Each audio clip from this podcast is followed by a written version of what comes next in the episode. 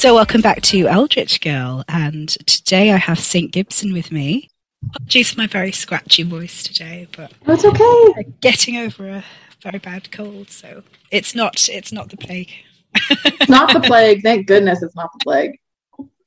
Um, hi, Saint. Would you like to introduce yourself? Hi, yeah. My name is Saint. Um, I am an author of gothic romance and fantasy. I currently live in Boston with my fiance and my spoiled Persian cat. I'm also a tarot reader. And my book, A Dowry of Blood, is a dark and dreamy Dracula's Brides retelling that's been out since about January or February of this year, so about six months. Amazing. And you're going to read an extract for us um, yeah, I am. If you very excited, mind. yeah, absolutely excited. So, a little bit of context: um, Dowry is narrated by Dracula's first wife, and so the you that she's referring to in the first couple sentences of this, the man she's talking to, is Dracula, and she is um, meeting another woman who Dracula is trying to make his second bride, and that's where we pick up the story. Brilliant yeah. This is one of my favorite parts. So. Oh, really? It's it a is. good one. It's a good one. It's the yeah, it's the ballroom scene. Yeah, I love it. Sorry. Excellent. I'm so Continue. Thank you. No, it makes me happy. I found you among the crowd, looking handsome and impassible in your black doublet and jerkin trimmed with gold.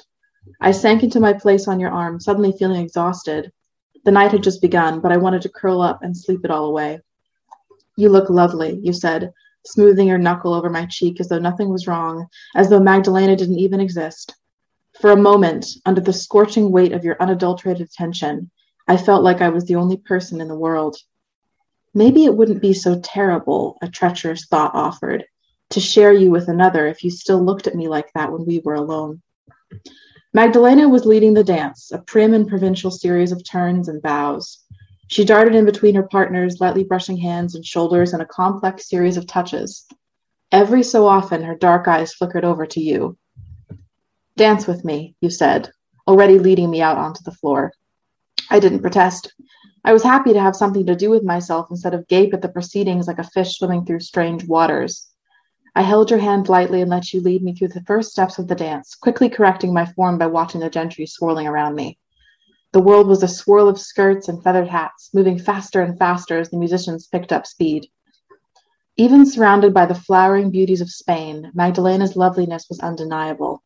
She cut through the crowd like a shark darting through shallow waters, her teeth bared with laughter.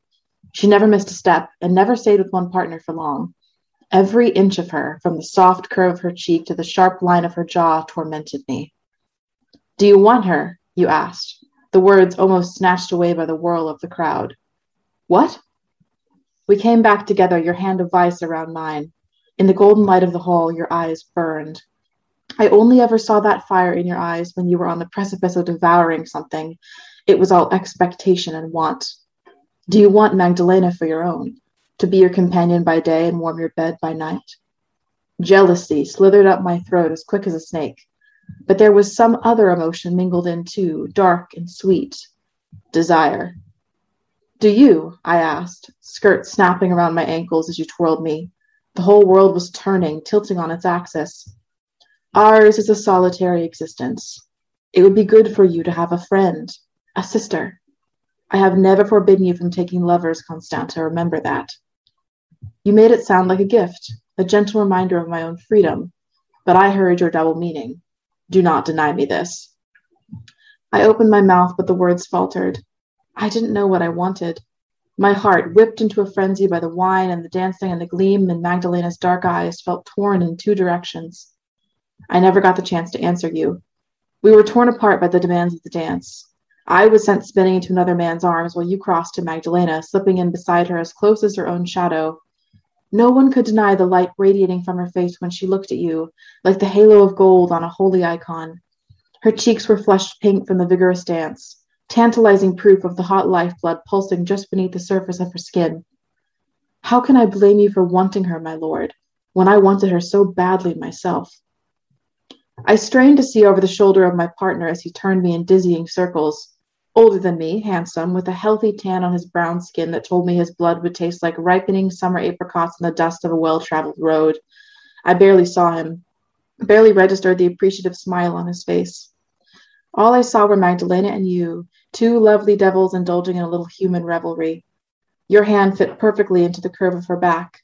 Her elegant, sloping neck invited admiration as though she already knew what you were, as though she were teasing you. You lowered your mouth down by her ear, lips brushing the lobe as you spoke, something private and urgent. A slow smile spread onto Magdalena's face as she clutched you closer. What were you telling her? Our secret? Or a more carnal proposition? My feet faltered over the demanding steps of the dance, and I broke the tight circle of my partner and I's bodies. He tried to coax me back, the cadence of his Spanish insisting that there was nothing to be embarrassed about, that we should try again. But I brushed him off, took a few staggering steps further onto the dance floor. The couples whirled past me like exotic birds winging by in a flurry of feathers, and my stomach clenched. I felt like I was slipping out of my own body and floating above it, observing myself as a spectacle. There was a small touch on my arm, and I turned to see Magdalena, smiling that wry smile at me with her hair coming loose from its elaborate styling. There was a bloom across her chest, a slight sheen of sweat glimmering at her hairline. She looked like she had just stepped out of an opium dream, all blown pupils and reddened mouth. Your Excellency, I breathed, my heart suddenly in my mouth. You will forgive me. I do not know the steps of this dance. Moving with shameless deliberateness, Magdalena cupped my jaw in her hand and kissed me full on the mouth. Not the light touch of a friend's kiss catching the corner of my lips, but a kiss full of intention and warmth. My head swam as though I had just emptied a whole glass of wine, the entire frantic room falling away. It only lasted an instant, but by the time she pulled away, I was completely inebriated. Then I shall teach you, she proclaimed, and took my hands into her own. Do you want to lead, or shall I? I stammered foolishly, throwing my eyes wildly around the room. Magdalena threw her head back and laughed, a beautiful wolf savoring the terror of a rabbit. Me, then. It's as easy as breathing one foot and then the other, and don't overthink it. We moved together across the floor, fluid and unified. If any of her subjects had seen the kiss, they hid their disapproval well, restraining themselves to gossiping behind spread fans. No one stared or reeled in shock, merely continued with their dancing and drinking, eyes politely averted, as well trained as her servants then. This must not have been the most scandalous behavior they had seen from Magdalena. You must never overthink any good and pleasurable thing, Magdalena went on, her cheek almost pressed to mine as we twirled. The wine on her breath was as sweet as black currants. I wanted to taste it on her lips as much as I wanted to taste it in her veins. We should never deny ourselves any pleasure in this life. I could almost hear you in those words. Had you coached her? I wondered. No, there hadn't been enough time. Maybe she really was a soul after your own likeness. We glided together until the song was done, and then, out of breath and giggling from our exertion, raised our hands in applause with the rest of the crowd. The musicians bowed, mopping sweat from their foreheads. Magdalena tucked her arms through mine and led me with deliberate steps through the crowd, leaning over conspiratorially. You must sit with me tonight at dinner. I must have you close, Constanta. I want us to be the very best of friends. Oh, I love it. Thank you. I love that. Um, I yeah, this the whole premise of the book is so good. Like it's just such an interesting dynamic between them, and it's such a really good character-driven story. Um, so I wondered, when did you first read Dracula, which is the the source material for it, and which versions or adaptations of that um, were the most influential for you when you developed uh, Dowry as an idea? Yeah, so I first read Dracula when I was in high school. I was probably about 15 or 16. We had to read it in my English literature class. And I reminder I remember liking Frankenstein way more than Dracula. um, Dracula was not my favorite initially, but it really captured my imagination because it's such a strange book. Like, just a lot of weird things happen, and a lot of things aren't totally explained. And you have these really compelling um, characters. Like, I think that Dracula is on one hand a cautionary tale about female sexuality and like the liberated woman in a way, but it also has these really compelling female characters. Um, like Mina is so strong in her own way and is really really interesting. So I was definitely intrigued by Dracula, but I just became like a vampire enthusiast in high school, and I still am. Like I call myself a vampire apologist. um, I got really into Anne Rice, who I still very much admire. I admire her, her body of work and kind of the role that she plays in the literary canon. And I got into a lot of Dracula adaptations. So I think that Dowry is actually more a response to Dracula in the pop culture imagination than it is a response to Bram Stoker. There's definitely like Easter eggs about the book in Dowry, and it derives its inspiration from the Dracula mythos. But for me, that was uh, made a lot more of an impression on me through like the Coppola Dracula film and honestly the 2004 Van Helsing film. Yes. Like if anyone has spoken to me, they know that I love that movie. It's if you haven't seen it, the 2004 Van Helsing film is like a creature feature with like Dracula and the Brides and werewolves and Frankenstein and has Hugh Jackman in it. Um, and it's this like action adventure fantasy film. But I remember watching it when I was like 12, quite young, I think before I even read Dracula. And you have these three, like, just gorgeous women who are so over the top dramatic and chewing the scenery and they have this interesting dynamic with Dracula in the movie like they kind of have their little like lovers spats and they have this very like passionate connection and it's like a it's a polyamorous harem you know and i remember watching that when i was like 12 and being like okay, I want to be in a poly the vampire harem. Like that sounds pretty good. um, so I think that, like I said, a, a, lot of what a dowry of blood is doing is responding to Dracula movies. It's also responding to um, uh, Dracula Untold, which I don't necessarily recommend. It's not my favorite one, but I was really excited for it when it came out. And there's a scene in Dracula Untold where there's like a close up on a dying village girl after there's been a war. And i was like oh my god she's going to be the bride. It's like he's going to he's going to turn her into a bride. And that's not where the movie went at all but that's what i decided to do with the book. So that one frame inspired like all of constanta. Um, so that's just some of the inspirations. And then there was many more um, like stage adaptations the the staged adaptation of dracula the dracula musical um, and also uh, musicals like Moulin Rouge and Elizabeth, uh, the German language musical, were huge influences as well. Amazing. I love the Van Helsing film. I've watched that so many times. It's my comfort watch. I just yeah. watched it last week again. yeah, I love it. And um, I love the uh, Francis Ford Coppola version as well. I think is so aesthetically beautiful. Yeah. And um, Luke Evans did a really good job of Dracula Untold. I was really sad that they're not going to do the, the Universal Studios monster reboot. I know, me too. That was just such a, it was such, such a good idea. it's like, oh no. And I think I know the frame that you mean. yeah, no, there's it was just kind of a yeah. lingering, a lingering frame, and I was like, oh, this is where we meet yeah. the brides. Like he's gonna he's gonna take these women from like his country and turn them into the brides, and that didn't happen. He was like oh. in, in love with his, you know, about his his wife, which was is beautiful love story, is very touching. But I thought I was gonna get vampire brides, and I'm all about the brides. I've been on the bride side since I was 12 years old, watching Van Helsing. Like I get so sad when they die every time.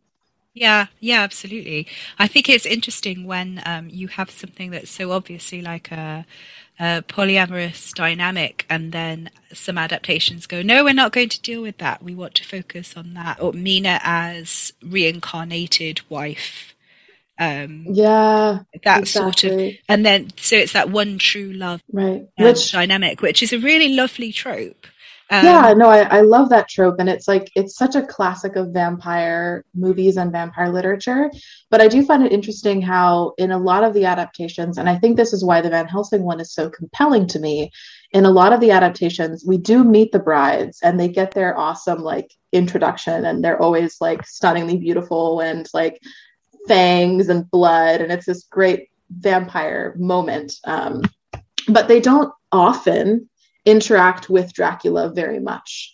Like they don't really interact with Dracula very much in the Coppola adaptation. They don't really interact with Dracula very much in the stage musical um like they might have a couple of lines with one another but it kind of is like he just he's like of course i have a harem like here's my harem like i'm a villain um but in the van helsing movie they have all this banter and they like kind of go back and forth and have like lover squirrels and embrace each other and uh, like actually seem like they're in a relationship. And that was so compelling to me when i was when i was young. It's it's very campy. It's very over the top. Um, but it there's there's some genuine moments of connection there that i was just really intrigued by. Um, and i wanted then to write an entire book that was just about the bride's intimate relationships with each other and with dracula. I'm trying to think of any other adaptations that do that as well, and I don't think there is. Like, um, I was thinking about the Hammer horror franchise with Christopher Lee, who mm. ends up with, and he doesn't have. He he tends to only have one bride at a time. In yeah. Um, and um, then he goes after the village girls, but they again like there's still like the vampire girl. There's not like they didn't give him like a whole host of vampire bride girls. Even in the Hammer adaptation of Dracula, ostensibly of Dracula, which was uh, kind of a very loose adaptation, he mm-hmm. still only had that one bride, and she only existed for the Harker figure to yeah. um, to to try and rescue her and fail. Yeah, and that was like the whole point. And so the brides tend to get reduced to Mm-hmm. I think in mm-hmm. a lot of adaptations, they, they get reduced to just these um, either caricatures of the damsel in distress that you can't rescue, and that's right. an inverted thing, so that the, the hero tries to rescue them, but then it ends up in danger because they're actually vampires, and it's like a honey trap thing. Exactly. Or they're just very decorative and they're very sad. Like in the Bela yeah. Lugosi version, like the three are dressed in those sort of you've got the diaphanous nightgowns, you've got them coming in through the French windows, and there's for some reason oh because of the censors, isn't it? You couldn't have rats; they have possums all over the castle instead. And you have you seen this version, the 1931? No, I have not. So the, the 1931 is an absolute beautiful film. Um, it's obviously black and white, and they couldn't show um, they were doing things with cameras that you couldn't do, you know, nobody had ever done before. So you have yeah. him um, walking through a cobweb that is stretched all the way across the stairwell just because they could, and it the it the cobweb remains intact because they use sort of magical camera trickery. Oh, that's really cool. uh, yeah, they weren't allowed because of the censors to show blood, and they weren't allowed to show fangs, and they weren't allowed to show rats or anything. That's very essential to a Dracula adaptation. there's this close up on his mouth just before he opens his mouth. And it's the anticipation, and then it fades to black. And it's done so well. And you know exactly what's going to happen because everybody knows that Dracula is a vampire. So you can imagine that. Um, but yes, so um, they had the brides in opaque nightwear, obviously, because censorship, but and sort of floor length and up, uh, with the ruffles up to their necks and they still manage to look incredibly sensuous. It's like, but that's and that's uh, you know they don't have any lines. They don't have any. Well, the brides often don't speak. Yeah, um, yeah. Like it, they're kind of. I think the the brides are like this institution from filmmaking that yes. when you make a you make a Dracula adaptation, you have to have you feel like you have to have the brides. Like even in campy ones like Dracula 2000, um, like the bride yeah. you do have some brides, and I guess they do talk in that, but like they don't play a huge part. But I think part of potentially what happens in adaptations is like and this I think is in the text as well. There's like this Madonna whore complex almost where the brides are like hypersexualized, devious women that are like frightening and scary. And then you have the more the the honorable Victorian human woman who is being tempted with sexuality and like who is trying to fight off the vampirism, which is more um, more sexual and more embodied. Um, but the brides are always just like these really sensual creatures. And that might be part of the reason why they have not been totally fleshed out sometimes, because it's yeah. just easier to make them sexy window dressing. Which is interesting because in the book, they're the inversions of motherhood because they eat babies. They eat babies, yeah, exactly. They literally eat babies, and that's exactly what happens to Lucy. Is that instead of becoming the, um, you know, archetypical wife and mother, which is her projected pathway after she's chosen one of her suitors because she is basically the I mean Lucy's always struck me as she's the female version of Dracula because she has also so many has suitors. three suitors, exactly. And she's like, "Oh, I wish I could marry all of them." Like, "Oh, how scandalous!" Well, you know, um, which and nobody's played with that in adaptations either. Like, No. um, I think Francis Ford Coppola does um, in that version, but generally, a lot of the adaptations ignore that part of Lucy Mhm. and try to make her. Or um, in the thirty-one version, she's um, she's kind of a flapper. oh, interesting. Yeah, and she's got the short bobbed blonde hair, very short cut, whereas Mina is a bit more conservative Yeah. um, and wears more conservative evening dresses, whereas um, Lucy is coded as uh, kind of like a good time girl, kind of, but Yeah. um, affluent. But um, it's it's really interesting if you look at the costume differences and that kind of thing. So that kind of starts to to do something with that.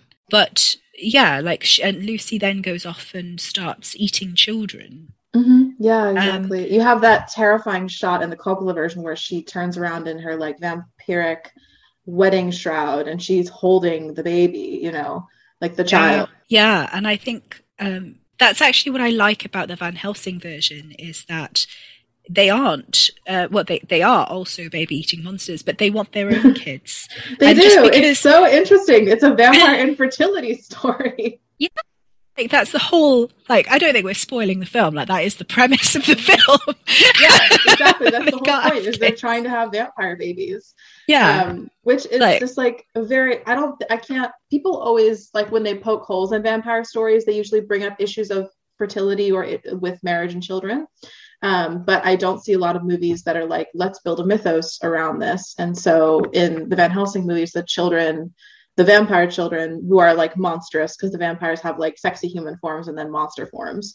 The vampire children um, are born dead. They're born undead and Dracula is trying to bring them to life using like Frankenstein's technology. There's a lot going on in this film.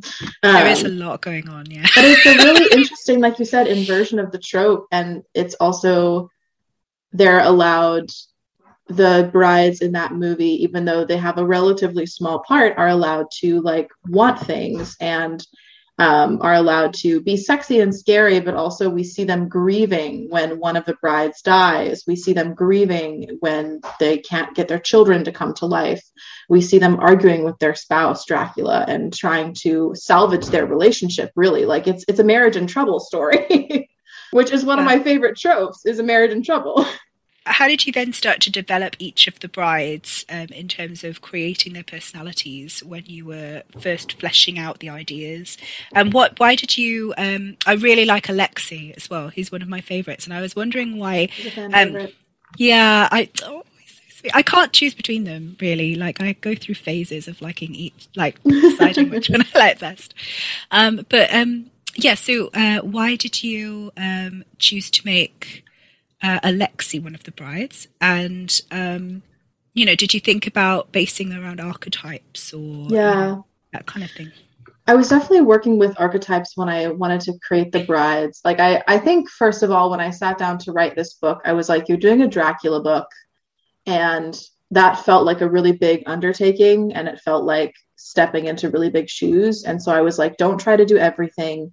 Don't try to address every plot point. Just build it from the ground up the way you want to do it and just write the characters you want to write.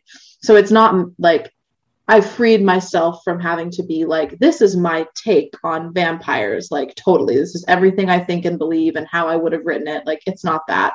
So that gave me a lot of freedom with the characters and I could build them from the ground up. Like, there's no.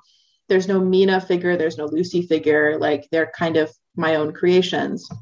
And so I worked with archetypes initially to do that. I think that, like, when I started out, Con- there's three brides Constanta, Magdalena, and Alexei in order of when Dracula acquires them. Um, and Constanta, the first bride, is kind of a response to like Anne Rice vampires who are very existentially and religiously tormented. And I would read those books when I was younger and be like, I really wish there was like a vampire that had this like intense inner world and intense sense of like existential and spiritual meaning that wasn't just like i am a damned creature and god hates me. Like constanta has a very complicated relationship with existence and morality and god and she kind of lives in the gray areas. She isn't like she doesn't she doesn't necessarily think she's a bad person or a good person. She doesn't necessarily like she's still a very faithful person even though she is not sure what she thinks about god and religion so she was kind of a response to that the the vampire that has existential angst she was my response to that and the way that I would have wanted to have a conversation with that trope.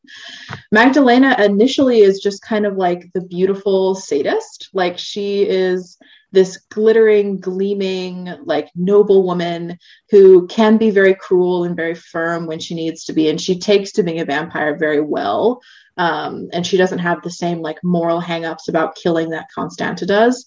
But there's a lot of depth to her. So I really like that archetype. She very much, I think Magdalena is the most classically a vampire bride. Like she's gorgeous, she's hyper feminine, she's got sharp teeth, she's to eat you, she's going to love it. But I wanted to go deeper than just like the beautiful sadist trope. And so she also has um, kind of a complex inner world. She deals with um, depression and mania, and she doesn't just kill for sport blindly. Like she kind of, she and Constanta have their own feelings about murdering, basically. Um, and so I wanted to have a bride that really was just that fun, sexy, scary vampire bride, but who had a lot of depth and heart to her as well and felt like a real person. And then Alexei is a play on Dorian Gray, really, is like what he is. Like he is um he there's a quote at the beginning of the book where like Constanta is listing the reasons why she thinks the Dracula kept all the brides around. And she says Magdalena for her brilliance, me for my perseverance, and Alexei for his loveliness. So Lexi is just like this beautiful young man in love with life. So he's the hedonist. He's the he's the Oscar Wilde character. He's the Dorian Gray, the in love with life, making friends with everyone, wants to have all the pleasure in the world, wants to be young and never die and party all the time, which is another vampire archetype you get in like Lost Boys and things like that. So he was a response to that archetype. So basically it's like you have the institution of the Anne Rice vampire, the classical vampire bride, and then the like Dorian Gray hedonist sort of figure. And I started there and then I explored them all and kind of their interactions with one another and deepened the characters from there. And so you asked about Alexei who is a fan favorite. I love my boy. um, and I, that was just like a whim. I was like, I want one of the brides to be a guy. Like I, I knew when I sat down to write this that I wanted it to be incredibly bisexual. I wanted every character to be bisexual. I wanted everyone to be in an intimate friendship, familial, erotic, and romantic relationship with every other character on their own terms and it was just more interesting to me to introduce a, a another man into the mix. Um, and i just I, I love that kind of dorian gray kind of archetype of this young beautiful young man who's like burning too bright at both ends and is in danger of like burning out. And so i pulled that archetype and i i kind of made that into alexei yeah i just i love the um the different ways that the characters interact and that they thank you. Yeah it's so good like um also over time because like the story takes place across a large swathe of time. Yes. How many is it it's a couple of centuries isn't it? Because it is so we're we're starting like do not quote me on this guys i did the research and then it all left my head but i think we're starting like 1300 like 1320 yeah. um 1300s and then magdalena is um early renaissance and then alexei is um uh, the t- there is an exact year i can't remember but he's the 20s um, and then we follow them or maybe the, the teens the teens of the 20s and we follow them through through about the 30s the 1930s. the 1930s, yeah. I think, is when when it ends. Yeah. Um, well, it, I mean, the story goes on, but that's when the book ends. Um, so yeah, it is. It's like hundreds and hundreds of years. It's quite a long swathe of time. Yeah, and um, I was just thinking about the the how you sort of maintain believable dynamics um, and levels of change between those characters um, over that amount of time. I think you did it really effectively because you didn't try and show every little detail of every conversation that they yeah. had for hundreds of years. It should have been impossible. Um, but you did it really effectively in terms of just um, giving snapshots, Thank which you. really worked well, I thought. And like, um, I really enjoyed that. And you sort of give um, that impression of kind of racing through time at like these mm-hmm. different different speeds. And I wondered how you found the process of um, keeping those dynamics developing mm-hmm. in a mm-hmm. believable way when you were dealing with that amount of time and how yeah. how you feel like immortality plays in in that in the way that they experience time and and so on like i just wondered if you had thoughts about that yeah no that's a wonderful kind of bundle of questions i think first of all i'm really interested in the way that relationships especially romantic relationships evolve over time um, and i think that people changing and the dynamic of your relationship changing is like a natural and healthy part of a long term relationship. But that is a very difficult thing for a lot of people to adapt to. I think a lot of times we want the beloved to be the same beloved that they were when we met them. But people grow and change. And if you want to be with someone for 20, 30, 40 years or eternity, you have to be comfortable with them kind of being various different people during your time together. And sometimes that results in a parting of the ways, and sometimes it doesn't. But it was a theme that was really on my mind a lot. And I was like, what would that be like, even if, like, it's already an undertaking to spend your whole life with someone. What would it be like if your marriage is until the end of time? You know, what would come up and what would change? Um, and I think like the dynamics between the vampires do change. Like primarily, if I think everyone who is familiar with dowry knows this, but just like a general warning, a dowry of blood is about intimate partner abuse. Dracula is an abusive partner, and it's about um, the brides growing away from him and getting away from him. So you have the decay of the relationships in the context of intimate partner abuse on the Dracula end, but you also have relationships that change and grow, like Constanta and Alexei start out with having feelings for each other but not really acting on them and, and being more of like having more of a familial relationship. And then their relationship becomes more romantic and more sexual later on as they grow and develop as characters and as alexei becomes more mature and kind of has a, a more sense of himself outside of dracula. So things like that happen. Um, I think something that I was really interested in exploring in this book that helped me make those decisions was how every vampire deals with immortality differently. Um, and immortality in Dowry is kind of a terrible thing. Like the vampires do find their own happiness, but it really gets to you after a while. Um, and like it exacerbates mental illness or it creates existential angst or it decays relationships. Like there's this idea that we're not meant to live forever and you have to find your own way through to happiness because if you don't really try, it's going to kind of consume you. So all the vampires have things that they love about being immortal and things that are kind of trying to consume them and destroy them about being immortal. Um, I think even Dracula, like he gets more possessive and more paranoid over time as it starts to weigh on him more and more. And in the beginning, he's not so bad, and then by the end, he's you totally can't live with him. Um, so that's kind of the various themes that were at play when I was making those decisions. Does that answer your question?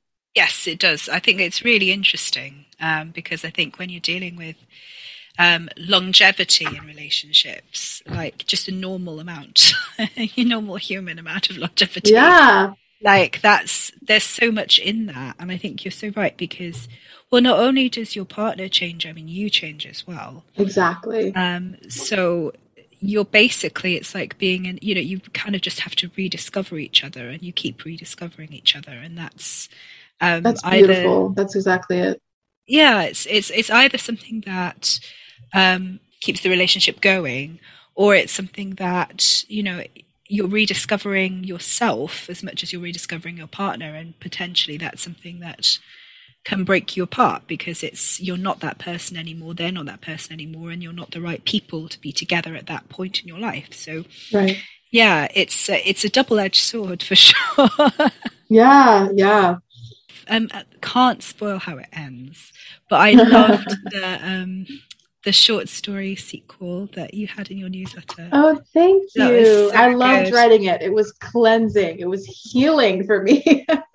yeah, and it was oh, it was just such a lovely yeah, it was such a lovely kind of um, follow up to it, and you got to see like what happened afterwards. And um, yeah, and I really like the. I, again, I I can't say too much about the end. Very annoying, but um, yeah, I I liked how it ended. I can say that.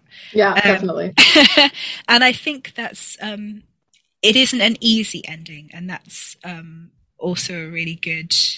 It's not a I don't want to say it's it's not a happy ever after because it kind of is. It kind of is. Right? It kind of yeah, it is. It might not um, pass it, for one in like romance terms, but no, it's, yeah, it's. I would say it has a happy ending. It's a it's a triumphant ending. Yes, and I think that's also not explored um, as much and trying to think of all these different um, these um, different versions of, of, polyamorous relationships as represented in books and, and, media. And it's really hard actually to think of. There's not a lot, yeah. There's not a lot, and also there's not a lot that have. Um, I can think of a couple that have, you know, the the there's a French film I think where there's a triad, and it's uh, that yeah yeah, do you know what I mean? And um, uh, it I can't think of the title at all. Um, and it, you you can find things like that where it's kind of you know working through jealousy and it gets very gritty and it gets very, um, it's always got that it, that kind of sad realist kind of tone. yeah, it. yeah. Um, but when you're writing very messy relationships, um, there's not a lot of that. There's not a lot of variety in terms of the way that can play out. Mm-hmm. Um, so I'm just wondering, um, you know, especially like uh, in certain genres, I think because of the genre expectations, it makes it a lot more difficult mm-hmm. to explore darker themes like spousal abuse, like um, you know, intimate partner abuse, like um, you know, th- those sorts of issues within relationships, mm-hmm. because it doesn't lend itself to the happy ever after that people sort of want to read in, say, romance or, right. um, you know, the lighter side of speculative fiction or, you know, arguably. So I was just wondering, um, you know, what makes horror a good vehicle for exploring these kinds of dynamics for you? I'm, I'm glad you asked that question because marketing dowry is like walking a tightrope. I made a tweet about this the other day, but like it's like explaining the book to other people and getting it to the right readers is this mix of being like fun, sexy vampire threesomes in Europe, have a good time. And this is a story about intimate partner abuse. Please check the trigger warnings and read with care. Like it deals with mental illness and despair and all this kind of stuff. Um, but I think that horror and especially in particular the gothic genre is like the perfect home for stories like that um, i was able to do a diary is quite experimental i was able to do a lot of things in this book i think because of the genre that i couldn't get away with at this point in my career if it was a traditional fantasy or a traditional romance like it's queer and polyamorous, which I will say is becoming more accepted, and people are starting to realize that there's a really big market for that. But that's still kind of odd to market. It's written in an experimental diary format. It has these dark themes, but I think horror is such a welcoming home for being experimental and for digging into the darkness and to not shy away from it and not be afraid of it. Um, and especially the gothic genre like raised me, like Anne Rice, vampire movies, um, Phantom of the Opera, like these are my formative, formative texts. Um, and that was a space where the beautiful and the horrifying and the gruesome and the sublime and the ecstatic and the terrifying are kind of by are necessitated to live hand in hand. And so it's a really welcoming home for a story like A Dowry of Blood. And I'm really happy. I mean, I'm very, very happy with the reader response. It's been mind blowing. And I think that it has found the right readers because people, when you say like a gothic horror romance or a romantic fantasy with gothic overtones, they're like, oh, it's gothic. I I'm there's a there's a more willingness to be taken on a wild ride Um, I think there's, we talk a lot in the romance genre about building trust with readers and not breaking that trust. And I think that in the Gothic genre, people are a little bit more willing to like have that trust bend but not break. Like to be like, okay, this is really wild. I wasn't expecting this, but I'm along for the ride. I, I'm going to trust this author to get me through to a satisfying ending. And I think that I've had a really positive experience with that being situated in the Gothic genre. I think that's yeah. I think again, like the the genre expectation is really key there, isn't it? Because you've got, I mean, it's written in an epistolary form, yes. so it's very much like the original Dracula in that respect because it's diaries and journal entries. Yes. Um, and people, and I, I love the way it was set out as well. So you have um, in the paperback, it's um, fragments. Mm-hmm. So not even full page prose sometimes. You just have fragments on a page and then you move on to the next entry, and the entries are various lengths.